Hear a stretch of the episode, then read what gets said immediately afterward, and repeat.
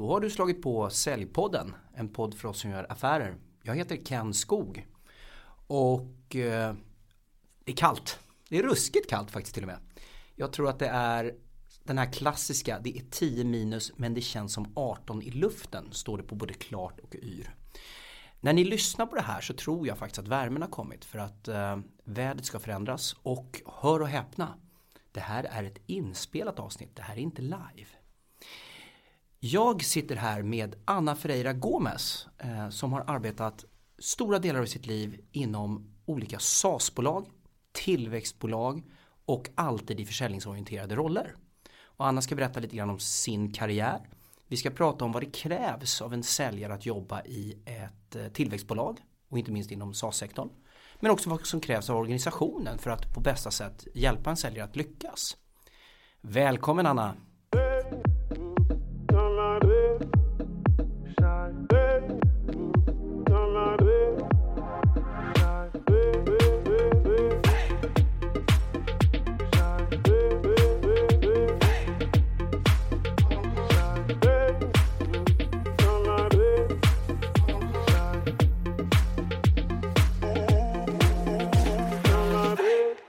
Så mycket Ken, jättekul att vara här.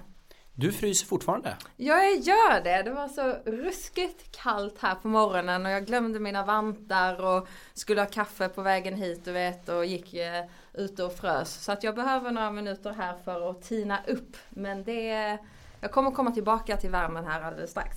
Är du en sån här person som går omkring med dubbelfattad handhållning när du dricker kaffe för att värma dina händer? Eh, nej, jag eh, skickar mail eller smsar med ena handen och eh, dricker cappuccino i andra handen. För att vara helt ärlig. Mm. Så gör jag med. Ja. Och så klagar jag lite på att jag fryser. Eh, och sen tappar jag ofta någonting på vägen och det blir ofta lite, lite, lite smått kaos när jag går omkring och pratar i telefon. Du, var roligt att du kom. Eh, vi har ju faktiskt spelat in det här avsnittet tidigare men då havererade tekniken. Så att som vi sa innan, eh, första gången en gång, eh, andra gången en trend. Nu ser vi till att, att bara naila det här. Vad säger du om det? Absolut, det låter bra. Mm. Kan du inte berätta med egna ord lite grann, vem är du? Eh, jo, men absolut. Eh, Anna Ferreira Gomes heter jag som sagt. Eh, jag är eh, till vardags då eh, gift med Sebastian, mamma till Alexander och Alice, eh, fem och två år. Ursprungligen från Skåne, bott i Stockholm sedan 2007. Som du nämnde, jobbat i SAS-bolag hela min karriär. Började sex år på Meltwater som håller på med mediebevakning. Flyttade sedan till eh, Dacia, ett SAS-bolag mot fastighetsbranschen där jag var i åtta år. Och har nu eh, knappt tre månader varit på SAS-bolaget Netigate eh, som håller på med eh, kund och medarbetarundersökningar. Ett väldigt hett område. Jag själv har ju arbetat i en koncern som eh, äger ett bolag inom det området. Eh, och nyligen såldes ju en konkurrent till dig också för 5,5 miljard som omsätter strax över 100 miljoner eller liknande. Jag har inte exakt koll på det där. Det är en rätt intensiv industri du är inne i just nu. Ja, ja men verkligen. Det är väldigt eh, spännande område från många olika perspektiv. Men eh, jag tror just det, den tiden som vi befinner oss i just nu med, eh, ja, med, med pandemin har ju också eh, ökat attention är väl mitt, min bild i alla fall på just att eh, komma lite närmare sina medarbetare och komma närmare sina kunder i det här förändringslandskapet då, som vi befinner oss i. Så att från många olika perspektiv är det en väldigt spännande bransch och jag håller ju på att lära mig den. Jag är ju bara eh, tre månader in då men eh, från mitt perspektiv så är det väldigt spännande. Det finns väldigt många olika aktörer, väldigt stor marknad från olika perspektiv både eh, här i Sverige och Norden men även internationellt. Så ehm, ja, jag har väldigt inspirerande och lärorika dagar just nu minst sagt. Spännande och jag påade ju det här med att vi ska prata om hur det är att arbeta i ett tillväxtbolag, att arbeta med försäljning i ett tillväxtbolag eh, och SAS-bolag. Och vad som krävs av säljaren men också vad som krävs av företaget och dess chefer för att det ska bli lyckosamt. Och bara för att sätta lite perspektiv på vem du är, jag har gjort lite bakgrundskontroll. eh, intervjuat några personer som varit i din närhet som eh, berättar om en engagerad, tydlig ledare eh, som brinner för att utveckla individer men också med tydliga krav. Eh, är det en beskrivning som du känner passar dig? Ja, eh, jag tror, eh, ja, nej men eh, det, det, tror jag. Jag ser ju det inte utifrån så som de personerna, men jag skulle vilja säga att jag känner igen mig eh, i beskrivningen, ja. Mm, bra, det är generellt positivt om man känner igen det omgivningen ser nämligen. Jag har också lagt märke till att du 2000, åtminstone 2017, eh, landade på en lista över, eh, från ledarna tror jag det var, va? över framgångsrika kvinnliga ledare under 35. Och det är faktiskt också lite imponerande, det har aldrig jag gjort. Jag hade inte landat på en manlig ledare under 35 heller i och för sig. Eh, grattis! Hur kändes det förresten? Blir man stolt över sånt? Ja men tack så mycket. Eh, jo, ja men eh, vad ska jag säga? Jo det är klart att eh, jag blev stolt över det. Det blir ju på något sätt ett eh, kvitto eller en, eh, en eh, extern analys eh, på arbetet som, som jag har gjort och gör eller blev utvärderat på externt håll och då kategoriserad till den här gruppen då av, av kvinnor. Så jo, absolut stolt och väldigt roligt. Mm. För att börja trötta ner det här ämnet lite grann så måste vi först, för att vi hör ju de här orden tillväxt och SAS. Ja, alla som lyssnar på det här vet, har sina egna definitioner kanske. Kan vi inte börja med att definiera, vad är ett tillväxtbolag? Enligt dig? Ja, absolut. Eh, tillväxtbolag enligt mig är väl först och främst ett bolag som vill någon annanstans eh, än där man är just idag. Ett bolag som vill Eh, växa med allt vad det eh, innebär. Som vill, som vill göra saker och ting bättre imorgon än vad vi gör idag. Så ett driv att förbättras, ett driv att utvecklas i allt från eh, SaaS-bolag är det jag har jobbat med, men hur kan man göra produkten mer attraktiv för sina befintliga kunder? Hur kan man jobba ännu närmare sina befintliga kunder och tillföra mer värde genom kundresan?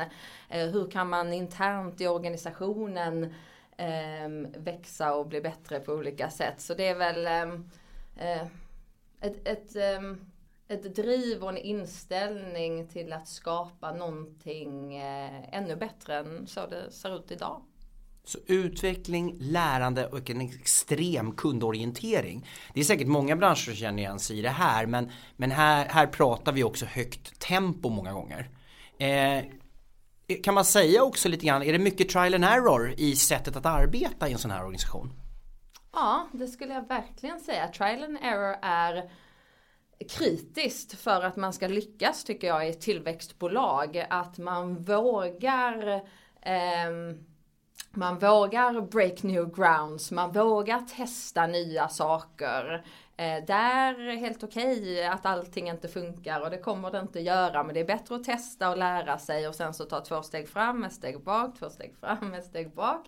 Jag tror hela det arbetssättet är kritiskt att ha i ett tillväxtbolag men också själva ehm, eh, kulturen eller mentaliteten och attityden hos medarbetarna. Att man har en, eh, en teamorienterad eh, kultur där man, eh, det, det, är inte fel att, att, göra fel. Alla behöver göra fel för att lära sig och göra rätt. Mm. Så att ehm, Ja, det är väl några, några saker jag tänker på när du ställer frågan.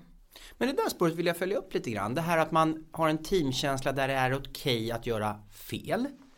Finns det något sätt så att säga att uppmuntra det här konkret så att man liksom kan, kan få det här, eh, liksom de här experimenten där det kanske går lite snett ibland. Hur, hur uppmuntrar man det som organisation? Nej men jag tror man eh, först och främst kan uppmuntra det genom att bjuda in till det att ta vara på medarbetarnas idéer, att eh, fråga om medarbetarnas idéer och tankar. Och sen antingen får de köra själv eller att man tillsammans testar något nytt projekt och sen efteråt så utvärderar man och följer upp. Okej okay, vad gick bra, vad gick mindre bra, vad kan vi göra bättre till, till nästa gång. Så jag tror eh, Um, en öppenhet i att prata om att man gärna vill se initiativ från medarbetarna på olika plan och att de också får ansvar att uh, köra på inom sina ramar och lära sig längs vägen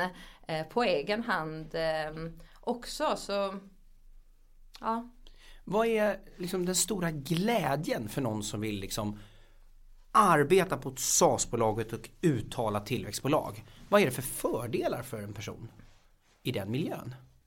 Ja först och främst så tror jag, tror jag det handlar om att det här passar ju inte, den här typen av bolag passar ju inte alla.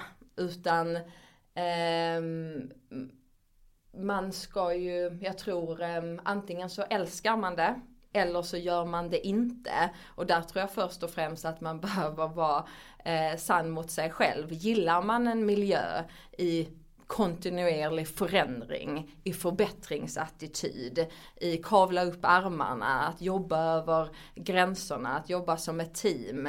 Oavsett om jag i min roll nu inte har ansvar konkret för att utföra eh, XYZ arbetsuppgifterna. Så i tillväxtbolag är min erfarenhet i alla fall de organisationer som jag jobbar i och har jobbat i är att det spelar egentligen ingen roll utan vi gör det här mot ett gemensamt mål tillsammans. Vi mm. har våra olika ansvarsområden och vi behöver leverera på dem. Men vi jobbar ändå som ett team att uppnå någonting gemensamt. Mm.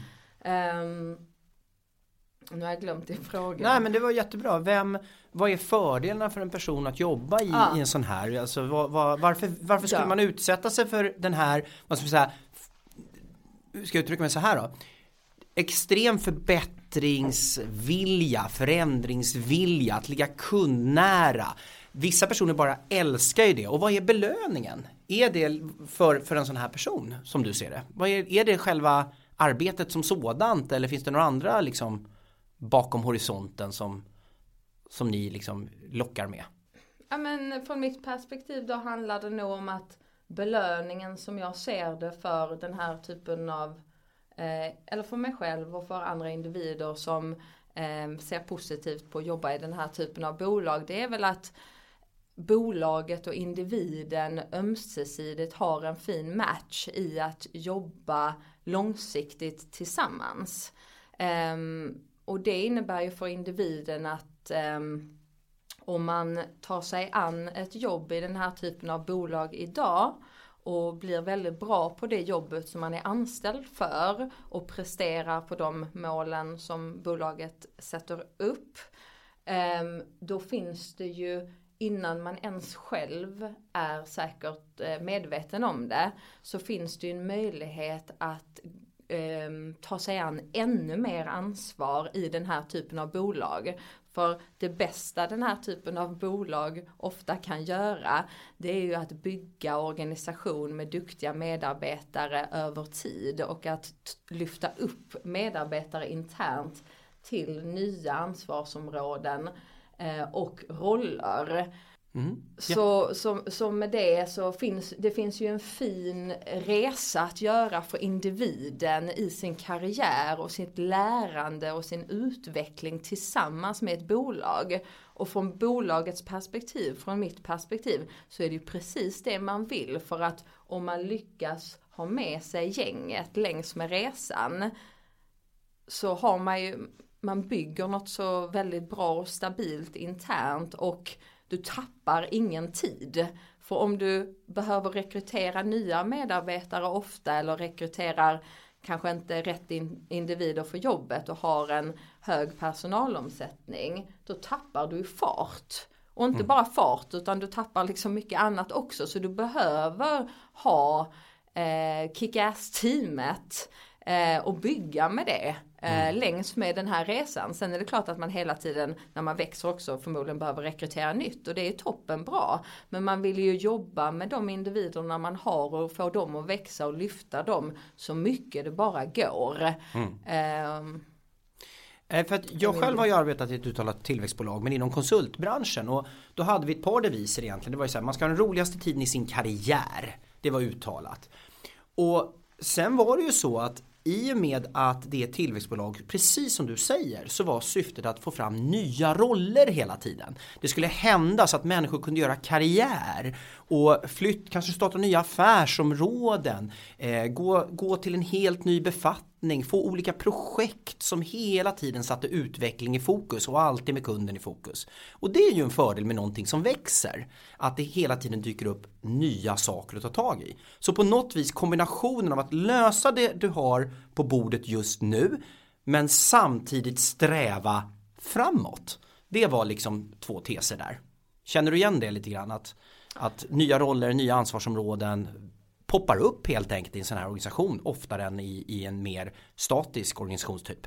Ja det gör ju det och det är ju där också några saker jag tänker på när du pratar om det det är ju att för det första så måste man ju gilla det jobbet man gör idag. Mm. Så man kan, inte allt, man kan inte bara sträva för framtiden Exakt. utan du ska ta jobbet för det jobbet innebär nu. Du ska leverera och bli jäkligt bra, bra på det. Mm. Eh, sen kommer det finnas around the corner mer saker att göra men man ska vara inspirerad av jobbet här idag mm. och förstå att det kräver liksom mm. hårt jobb att lyckas förmodligen med det då. Um, en annan sak jag tänker på när du pratar om det, det är också det här jag har ju aldrig jobbat i, i större bolag då, eh, utan jag har jobbat i den här typen av, av eh, liksom lite mindre eh, tillväxtbolag. Men där är det också när man pratar om ehm, ja, vilken typ av individ som förmodligen trivs väldigt bra i den här organisationen. Eh, om jag skulle jämföra det med vad jag tror en individ som trivs kanske i en mer standardiserad, lite större organisation. Det är ju att i tillväxtbolaget så kan vi bara prata om att potentialen kommer med framgången. Mm. Jag kan inte idag tydligt säga att den rollen kommer vara där om tre år för det beror på hur bolaget utvecklas. Men jag kan med säkerhet säga att vi är på god väg och vi kommer fortsätta växa det vi håller på med och att det kommer skapas eh, nya möjligheter för de personerna som är med och, och kör det här. Mm. Och som individ då, antingen eh, så har man ju då möjlighet att se det som det där låter spännande även om det inte är tydligt eh, eh, fem år down the line. Så det här tror jag på, den här resan vill jag vara med på. Mm. Där har vi en individ. En annan individ eh, skulle säkert kunna tänka ja det där passar inte riktigt mig. Jag vill veta vilka steg exakt som jag ska gå eh, och när jag kan bli X, Y, Z eller mm. vad det nu handlar om. Och det finns ju inga rätt och fel utan det finns ju platser för, för alla individer. Men jag tror om man ska jobba i tillväxtbolag så bör man nog snarare vara inspirerad över resan. Dock lite otydlighet exakt på detaljer mm. vad som kommer ske. Mm. Eh, snarare än att man behöver ett eh, skript på det exakt så här det alltid mm. är och kommer vara. Så inspireras av resan, inspireras av utveckling, kunna hantera det okända. Eh, att sträva egentligen efter det okända men samtidigt jättetydligt jobba hårt där man är nu för att liksom skapa nya möjligheter längs med. Och de här möjligheterna vet man inte ens vad det kan vara. I mitt fall, om någon skulle frågat mig 2004 när jag klev in i den organisationen där jag var länge och säga så här vill du bli det här? Jag skulle inte haft en aning utan vi kunde ju gått åt vilket håll som helst och inte minst Corona har ju visat det här att vi har ingen aning om vad omgivningen serverar oss utan det enda vi kan påverka är ju vad vi gör här och nu och, och vår attityd till saker. Ja men precis och en annan fin grej med just SaaS-bolag som jag ändå vill lyfta fram som jag har sett i praktiken som jag tycker är så himla inspirerande. Det är att eh, jag har själv i ja, under de här senaste åren haft individer som har kommit in eh, som säljare som sen har stegrat upp i organisationen och gått från sälj till customer success till product development till business development. Mm. Så just SaaS-bolag där produkt och tech ligger så nära kund och sälj för att vi vill ju utveckla de bästa tjänsterna för kunden eh, över tid. Mm. Det kunden inte ens kanske ibland vet att de behöver om fem år. Det är ju det vi håller på med och, och finurlar på just nu. Eh, så produkt och tech och sälj och kund jobbar ju väldigt tajt ihop. Och här har jag då också fått erfara fina karriärsvägar för människor som har gått från det ena till det andra. Mm. Och det visste ju varken de eller vi när vi anställde dem för ett gäng år sedan. Utan det har ju utvecklat sig på det sättet. Mm. Så att det finns många många vägar att gå i tillväxtbolag även om man från dag ett exakt inte har svar på exakt vad det kan bli. Spännande, det låter som en riktigt häftig miljö samtidigt som det är förstås för många människor en skrämmande miljö och det är det som är så härligt. Alla människor är hundra men alla passar inte hundra överallt. Eh, och, och, det är det som är så härligt att ja, men, går man igång på det här eh, nu när man lyssnar på det här, ja men då kan man ju söka sig till tillväxtbolaget tillväxtbolag och ett SAS-bolag. Gör man inte det så kanske man kan inspireras och ta med sig någonting av de, av de fördelarna som, som, som mentaliteten liksom skulle kunna eh, medföra. Men om vi tittar nu, du sitter i ett rum och ska rekrytera en säljare. Vad är det du vill se? För det här är ju säljpodden så att vi fokar på säljare nu. Vad är det du vill se? Och nu är jag lite generell. Du kan ju leta efter en ny kund eller du kan leta efter en customer success eller någonting. Men vi tar generellt. Vad letar du efter? Om du ska konkretisera det du har pratat om tidigare. Ja, precis. Eh, ja, nej men om vi ska då Eftersom att du eh, uttrycker frågan på det sättet, det kan vara säljare, det kan vara customer success eh, och så vidare. Där har du ju lite såklart eh, kompetenser i erfarenheten mm. som är viktiga beroende på vilken roll du ska tillsätta. Men om vi lägger det åt sidan Bra. och mer tittar generellt varför andra saker som jag då letar efter. Um, ja, nej men då skulle, vilja, då skulle jag väl vilja säga en målinriktad och driven person som går igång på att vara med och jobba mot ett nytt högt uppsatt mål som ett tillväxtbolag ofta har. Mm. Um, så att um, Ja nej men mål och resultatinriktad, driven, Um, gilla förändring, gilla eh, komma med idéer, gilla exekvera på idéer, gilla eh, glaset är halvtomt. Mm. Nyfiken, intresserad, teamorienterad. Oj, det är mycket. Ja. men vet du, jag förstår det. Men om jag skulle göra ett försök. Du är inte förberedd på det här. Men jag tror att du har jobbat så många år så jag får spotta ur det något spontant. Hur förstår du huruvida en person är resultat och målorienterad? För att, och kopplat då till vad jag pratar om här förmodligen, affärsmål, säljmål och så vidare. Hur, hur får du reda på det i en intervju? Mm. Ja men den resan för mig börjar så mycket tidigare än att börja prata om mål. Det det handlar om för mig och där jag lägger personligen mycket tid när jag själv rekryterar. Det är att försöka lära känna den här individen.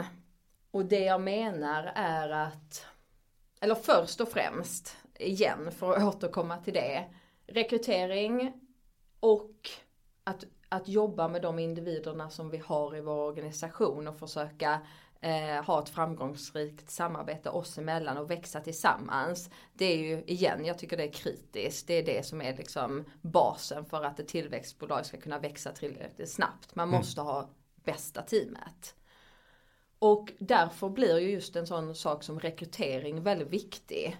För att då handlar det om att den här personen nu som vi ska ta in då till en säljroll om om det var så du la upp det. Mm. För mig behöver jag ju då tänka i några steg till i form av personen som vi tar in som säljare tror jag att den personen kan öppna det nya landet som eh, säljchef om tre år. Mm.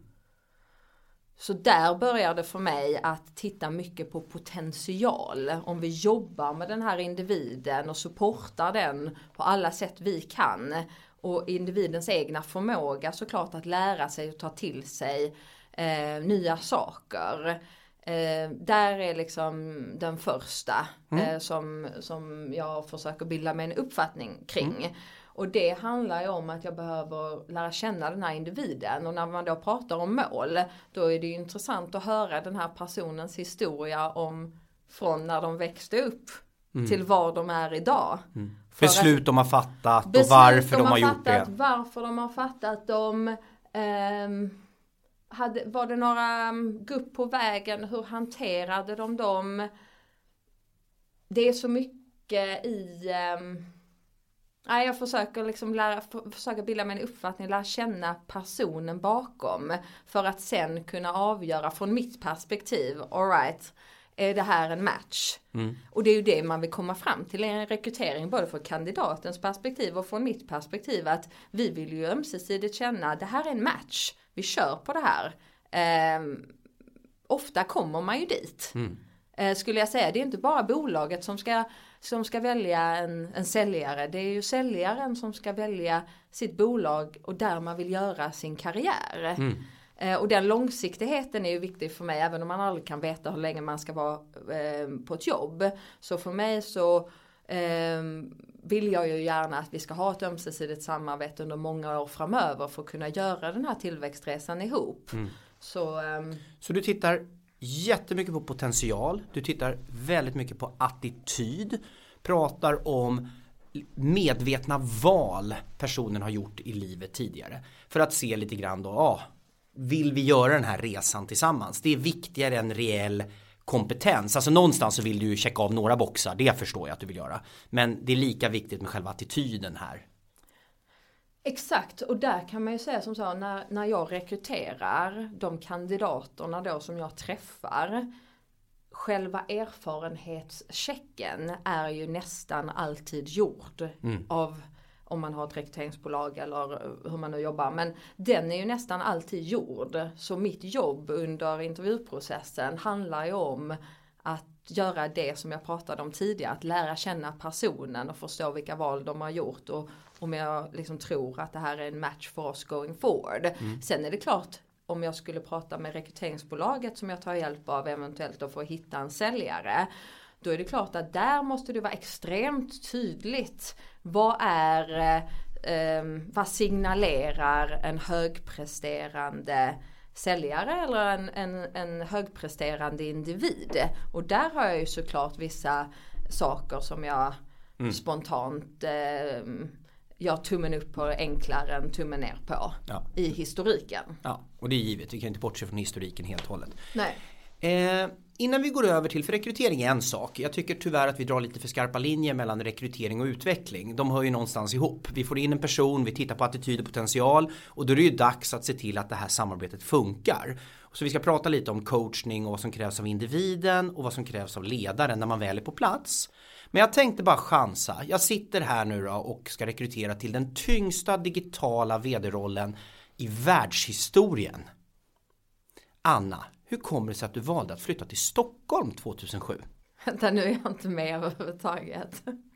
Ja men jag tänker att du sitter nu på en anställningsintervju här. Ja, jag är på ja, intervju. Du är på intervjun okay. här och jag ja. rekryterar dig till den mäktigaste rollen i världshistorien inom SAS och, ja. och tech. Och nu ställer jag frågan, men Anna hur kommer det sig att du flyttade från lilla Skåne till stora Stockholm 2007? Okej, okay, vi får nog börja lite längre bak då, tror jag. Nej men så här. Eh, under, under, under min uppväxt så eh, just jobb eller börja jobba eh, gjorde jag väldigt tidigt. Så på den här lilla orten då där jag är uppväxt, jag har nu jobbat eh, på alla kaféer, restauranger, klädlager överallt i, i den här lilla orten. Så att börja jobba gjorde jag tidigt. Eh, säkert när jag var 12 år eller någonting och det följde ju med mig liksom under eh, skolgången och sen i studierna och sen i universitetet på, på olika sätt. Så det har alltid varit en central del av vad jag har lagt min tid på. Och det har varit såklart ett, ett sätt att tjäna pengar. Det har ju varit en viktig och är en viktig drivkraft för mig i det. Men det är väldigt mycket mer än så. Det, om det så var att jobba på restaurangen med det teamet som var där och ha roligt tillsammans och utföra någonting ihop till där jag är idag eh, ja, det, det, är skilt på många olika sätt men egentligen är det lite samma sak. Man jobbar med andra människor, man försöker göra ett bra jobb och man har roligt tillsammans och man levererar någonting även om det är mat på ett bord eller om det är en digital mjukvarutjänst som det är idag. Mm. Så jag tror just det har ju varit centralt sedan jag var yngre då. Och sen då eh, så var det Lunds universitet eh, och jobbade givetvis då parallellt ganska mycket. Eh, och sen i slutet då i, Lund, det fanns egentligen bara en väg för mig och det var jag ville flytta till Stockholm. Och det handlade väl om att eh, ja, men göra, någonting, göra någonting nytt. Jag hade aldrig bott där innan, hade varit där lite men inte, inte så mycket. Mest jobbmöjligheter. Eh, Ja, du ville någonstans, jag du vill ville, framåt. Jag ville någonstans. Spännande, ja. kul, ny stad, nya människor, roligt. Mm. Förändring. Förändring, Man vet inte vad som händer. Framåt, tillväxt, utveckling. Ja, nej men exakt. Så, eh, nej men och då var det ju, uh, nej men då var det som så då att um, då började jag titta på, okej okay, vad är det jag ska jobba med? Det visste jag, visste jag inte. Och då hade Lunds universitet en arbetsmarknadsdag för stora bolag. De stora varumärkena, SE-banken, L'Oreal, jättarna kom liksom till eh, den här arbetsmarknadsdagen. Eh, och sen så hade man också en entreprenöriell arbetsmarknadsdag där det kom eh, mindre kända varumärken vid den tiden. Mm. Och då läste jag igenom den här lilla boken där det stod beskrivet om alla bolagen som kom och så läste jag en beskrivning om ett bolag som hade en SAS-tjänst inom mediebevakning eh, som satsade på unga människor i starten av sin karriär. Där eh, det inte fanns några gränser för hur mycket du kunde utvecklas så länge du presterade. Ville du jobba i Sverige, ville du jobba internationellt. Eh, the floor is yours, mer eller mindre. Och det, när jag läste den, då var min tanke att det här är ju någonting för mig. Mm. Eh, och så blev det och det var Meltwater. Och det var så och då flyttade jag till Stockholm 2007. Snyggt! Och för att summera det här lite grann och varför jag ställde frågan. Men först och främst, det finns ett uttryck jag hört någon gång. Lika många möjligheter passerar alla människor men vissa är bara bättre på att ta dem. Det må inte vara sant för alla människor i olika delar av världen men det är ett bra mindset att det gäller att hugga på de här möjligheterna som ges. Oavsett om man ska flytta från Lund eller om man faktiskt jobbar i ett tillväxtbolag och faktiskt är på plats. Men anledningen till att jag lyfter det här, normalt sett när man får de här frågorna så vet man att man är på en anställningsintervju. Nu visste ju faktiskt Anna inte det. Eh, så att hon fick ju lite skjuta från höften på ett annat sätt. Men det här är frågor jag tror ni kan få när ni är på en anställningsintervju. Varför har du gjort det här valet? Och stanna upp och reflektera. Jag tyckte du skötte det där briljant, helt oförberedd i en miljö där du inte alls trodde frågan skulle komma. Snyggt! Nu går vi in på att de här personerna är på plats när du hittar de här och du har checkat av kompetenser, du har tittat på medvetna val, du har tittat på attityd, du har tittat på förändringsbenägenhet och, och vilja att jobba mot mål och resultat. Okej, okay, nu är de på plats. Vad tycker du? Vems ansvar är det att medarbetare trivs och utvecklas? Är det företagets eller individens? Eller är det bådas? Utveckla! ja, ja precis. Ja men det är ju absolut bådas då och på olika sätt. Så jag tror om vi börjar med eh, från bolagsperspektivet, för jag tycker där måste det börja. Det handlar ju om att bolaget behöver eh, sätta, alltså bolaget behöver ha tydliga mål, eh, tydliga processer för eh, mål och uppföljning. Ehm, ja, generellt sett egentligen. Sen så eh, behöver ju också, förutom då bolagets mål så behöver ju eh, om det är en team manager kanske som ska vara ansvarig för eh, den här nyanställda som kommer in. Där behövs det ju eh, också mål fast kanske på mer detaljerad nivå. Så mål och struktur och processer behövs från bolagets perspektiv i olika lager. Och vissa berör hela organisationen och andra berör det här teamet eller individen. Och det måste ju finnas där för att individen som ska göra sitt jobb ska förstå vad vi förväntar oss av individen. Mm. en förutsättning egentligen för att individen ska kunna göra ett bra jobb skulle jag säga. Tydlig målbild, tydlig förväntan på vad som ska utföras. Jättebra tips. Glöm aldrig det om du är arbetsgivare eller uppdragsgivare. Jag tror det är lätt att vi missar det. Mm. Så där får du börja tänker jag. Sen handlar det ju om när individen kommer in. Då handlar det ju om individens förmåga att eh, nå de målen. Mm. Eh, och för att kunna nå de målen så behöver ju närmsta chef såklart bryta ner kanske de övergripande målen till mindre delmål på ett mer detaljerat sätt inledningsvis när man har en ny person som kommer ombord och i takt med att personen har anammat sin uppgift och förstår mer vad det är man ska göra då kan man ju eh, dra ut eh, lite längre perioder på mål och, och, uppföljning. Men fram tills att personen är ombordad och up and running då behövs det en tight eh, dialog mellan närmsta chef och individ på mål och uppföljning och vad man kan göra annorlunda kanske och vad man eh, har visat för styrkor så här långt. Så att man har en transparent och öppen dialog mm. eh, hela tiden egentligen. Eh, för att se till att individen kommer i rätt eh, momentum eller vad man ska säga. Hur ser du på mål, alltså eh, liksom huvudmålen och delmålen kopplat till seniora personer versus mer juniora personer även om jag inte gillar just den här uppdelningen. Är det någon skillnad i tydligheten här och vad som krävs av en ledare om man hanterar juniora eller då mer seniora eller mediora personer?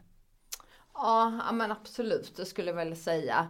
Om man rekryterar en väldigt junior person då krävs det mycket detalj i början. För att på något sätt så lär man ju upp en individ samtidigt mycket i det jobbet som de är anställda för att göra. Så där behövs det väldigt tajt eh, dialog och mål och uppföljning. Det kan vara nästan på daglig basis om du har liksom en väldigt junior person. Och sen så kan man liksom flytta det från daglig basis kanske till veckobasis till månadsbasis. Men det krävs väldigt tajt. Rekryterar du en mer, eller har du att göra med en mer senior person med erfarenhet. Då är min bild att då behöver du inte ha den eh, detaljkommunikationen på samma sätt. För att då har du en person med, med mycket erfarenhet. Så mycket av det som du kanske gör med en junior person det försvinner lite med en erfaren person för de är anställda baserat på sin kunskap och historik att utföra ett jobb. Mm. Däremot är det ju lika viktigt för den personen måste ha tydlighet i mål och uppföljning. Men inte på samma nitiska sätt skulle jag säga som en junior. Jag tror jag har tagit hundratals referenser de senaste 3-4 åren. Eh, ja, eller, och ännu fler i min karriär. Och ofta på chefsnivå. Och när man ställer frågan råd till en framtida chef. Även då när man rekryterar chefer. Så får man höra tydliga mål, gärna mycket dialog, eh, framförallt initialt. Så att ni är på samma våglängd och vet vad som förväntas. Och det tycker jag är härligt att du uttrycker att det du skiljer på junior och senior här det är det är samma eh, uppföljning, det är samma förväntansbild som måste målas upp men det är just detaljkommunikationen som skiljer på en junior och en senior. Och det måste man kanske våga att ge sig in i för jag tror många är rädda för det här instruerande ledarskapet. Det känns lite jobbigt men enligt dig då så är det här faktiskt någonting som hjälper en person som är då mer junior. Att, att du faktiskt får ty ännu tydligare saker i detaljerna. Absolut, det är, jag skulle säga att det är kritiskt. Jag håller med. Eh, skulle säga att det är kritiskt och det är också om du har en om du har promotat en person till att bli manager för första gången då måste ju du som den personens chef in i detalj med den personen när det kommer till, till ledarskap och vad det innebär att vara ledare. Mm. Det är ju ingenting som den personen eh, nödvändigtvis eh, kan. Den är, den är ju den rollen såklart för att den förmodligen är en naturlig ledare och har intagit den rollen innan den ens fick en promotion. Men man behöver ändå jobba närmre sin medarbetare i den första fasen. Eh, skulle jag säga för mm. att supporta den i de nya utmaningarna och möjligheterna som man står inför när man är ny chef. Jättebra. Jag tror ju väldigt mycket på att chef och medarbetare ska ligga väldigt nära varandra och ha en transparent dialog och vara tydliga förväntningar på varandra. Men sen tror jag faktiskt också ibland att det är bra för både medarbetare och chefer att ha någon externt som man bollar med som kan handla om saker man inte vågar lyfta. Har du någon coach externt som du går till? Eller har du haft i ditt liv? Mm. Ja, nej men innan jag svarar på det så vill jag ändå kommentera på det du säger. För att jag tror absolut det är superbra att ha någon externt att bolla med. Eh, däremot så skulle jag också vilja trycka på hur viktigt det är med, med transparens och ärlighet i dialogen internt. Exakt, ja, men jag menar det. det. Det inledde jag med att säga det att det är jätteviktigt med just den liksom förväntansbilden på varandra. Att man är öppen internt. Jag håller med. Jag håller med. Eh, men om vi ska titta externt då? Nej men absolut, jag har ju externa coacher och har haft på väldigt många olika sätt. Mm. Om vi ska prata om strukturerade sätt så när jag flyttade till Stockholm när jag var 24 år gammal då efter Lunds universitet som jag nämnde tidigare. Då redan innan jag flyttade så hade jag eh, ordnat eh, då en mentor till mig själv. En väldigt duktig och erfaren eh, kvinna som ehm, eh, tackade ja till att eh, vara min mentor. Vilket innebar att ehm, vi träffades eh, en gång var och varannan månad. Säkert under mina första 8-10 år i Stockholm. Eh, och då syftet med det var att jag ville ha en extern part med erfarenhet att bolla med. Eh, mm. Så vi ja, kunde bolla allt möjligt egentligen. Mm. Så där var en typ av strukturerad eh, form. Eh, sen har jag ju också haft eh, såklart eh, ja, externa ledarskapsprogram eller liknande som jag har fått möjlighet att genomgå vilket har varit väldigt värdefullt från olika perspektiv. Mm. Så det, det, finns ju strukturerade former eh, givetvis men det finns väldigt många också ostrukturerade former. Mm. Och min främsta ostrukturerade form när det gäller att eh, eh, som kanske då blir strukturerad eftersom att den sker väldigt ofta. Men det är ju såklart bollplank i min närhet och där ja. är ju min min man då, eh, bollar jag ju väldigt mycket med. Sebastian? Sebastian ja, precis. Vi bollar ju, han är så trött på mig tänkte jag säga. Men, eh, nej, men vi bollar väldigt mycket för att jag eh, ber om hans råd och input på saker eh, och ting. Mm. Ja, men jättebra, och jag vill också vara väldigt tacksam för att du förtydligar det här med att det är viktigt med transparensen internt. När jag säger att det är bra att ha någon externt, då ersätter inte det, eh, utan det är ett komplement. Det absolut viktigaste det är en rak, tydlig dialog internt. Det man har externt, det kan vara något annat holistiskt perspektiv som man pratar kring. Så man kan inte springa och få lite tips och tricks på LinkedIn och tro att det ersätter den dialogen man har internt med sin chef. Så funkar det liksom inte. Så att jättebra eh, jag förstår varför du förtydligar det verkligen. Mm. Nej men precis, så där är ju ett medskick då eh, till alla chefer eh, eh, som lyssnar men också alla alla säljare eller vem den är att eh, våga ha den transparenta dialogen. Våga fråga om det är någonting man inte förstår. Våga säga till om det är någonting man inte tycker funkar. Mm. Eh, att man har liksom den öppenheten. Men också att man behöver också inse att för att en, precis som vilken relation som helst, för att ett samarbete ska fungera så är man alltid, eh, eller i stort 50% ansvarig mm. eh, för det samarbetet. Yes. Så man kan aldrig lägga vikten på att det bara är den ena eller den andra utan tillsammans måste man ta ansvar för att det ska fungera. Mm. Jättebra, jag tycker att det här är väl liksom du uttrycker väldigt väl kring vad som är viktigt för både organisationer och individer för att lyckas i en tillväxtorganisation vad gäller både attityd till förändring och utveckling såväl som vad då bolaget måste ge till den här personen för att få till det här 50-50 samarbetet. Eh, nu kommer jag hänvisa till det här avsnittet som havererade lite grann. Det är lite udda för ni som lyssnar nu vet ju inte vad vi sa där så nu blir ni inbjudna i det. Och då pratade vi faktiskt om ordet accountable. Att faktiskt man känner sig ansvarig för att någonting ska ske. Och det måste man ju känna till sin chef men ibland kan man ju faktiskt ta in folk i sin närhet eller någonting. Till exempel, jag tänker springa Lidingöloppet. Ja, då känner man kanske en press om man har berättat det för folk. Anna berättade för mig i det här avsnittet att hon hade för avsikt att träna. Men det har inte blivit av. Och då sa jag till Anna, nej men nu ska du träna fyra gånger inom två veckor. Och så ska du smsa mig och tala om om du har lyckats med det. Och nu har det gått en vecka. Du borde ha kommit halvvägs. Har du gjort två träningspass? Ja.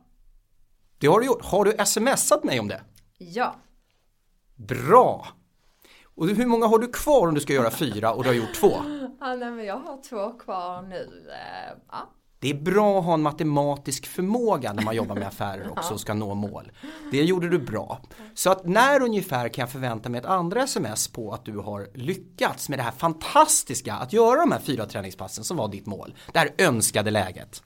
Ja men precis, nej men jag tror det målet, den deadlinen som vi tillsammans eh, committade på när vi såg senast var väl att jag skulle ha hunnit göra de fyra till fredag om en vecka eh, från idag. Så vad har vi för datum där tänker jag nu? Ja, nu måste vi slå på. Är det blir 19 va? Blir det då? Kan det säkert vara. Fredag nästa vecka är det i alla fall. Och idag är det torsdag. Så att innan fredag nästa vecka så har du två sms till. Mm. Vilket innebär att när vi lägger ut det här avsnittet så kommer ni få reda på om Anna har lyckats. Var vi tydliga kring mål, förväntningar, uppföljning och accountability här? Ja, det var vi. Och det här är inte så farligt. Vi ler faktiskt när vi pratar om det här och är överens om att Annas bästa var att träna och mitt bästa var att vara allmänt lite jobbig bara och få göra det här. Anna, stort tack för att du var med. Är det något sista du vill bara ge lyssnarna? Eller är du beredd på en jättesvår avslutande fråga för att avsluta det här avsnittet? Eh, men tack så hemskt mycket för att jag blev inbjuden att vara med. Eh, det var ett eh, intressant eh, samtal, gånger två då, eftersom det havererade första gången. Så tack så hemskt mycket. Eh, nej, jag har nog ingenting eh, eh, spontant som jag vill addera. Då ställer jag frågan. Vad är det första du gör när du går ut härifrån, från studion och har lämnat mig? Ja, det är nästa telefonmöte som väl börjar om tio minuter. Snyggt! Stort tack! Telefonen fungerar fortfarande. Ring din chef, ring en kund, ring en vän. Eh, se till att ha en tät dialog i dessa coronatider, det behöver vi. Det är inte bara Teamsmöten i organiserade former som gäller utan det är de små samtalen vi behöver. Ha det gott allihopa, hej!